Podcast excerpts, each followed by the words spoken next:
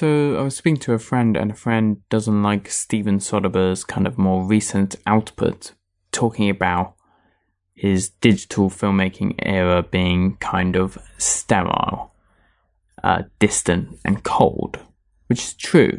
He kind of keeps things in wides, doesn't go for empathy with close-ups of faces, let's say. But I think this style really, really works for Contagion. Contagion is about a epidemic, a virus that is terminal, that spreads across the world at a rapid rate.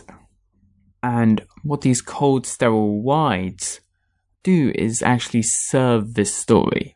So instead of these wides being there for objectivity or provocation, they're there to serve the story for the audience, to have them feel fear, to have the audience keep an arm's distance away from this extremely contagious virus.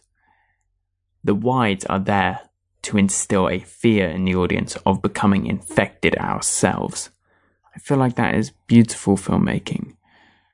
How do you inject an audience to a specific perspective of a film, especially when it's a film of a huge ensemble cast?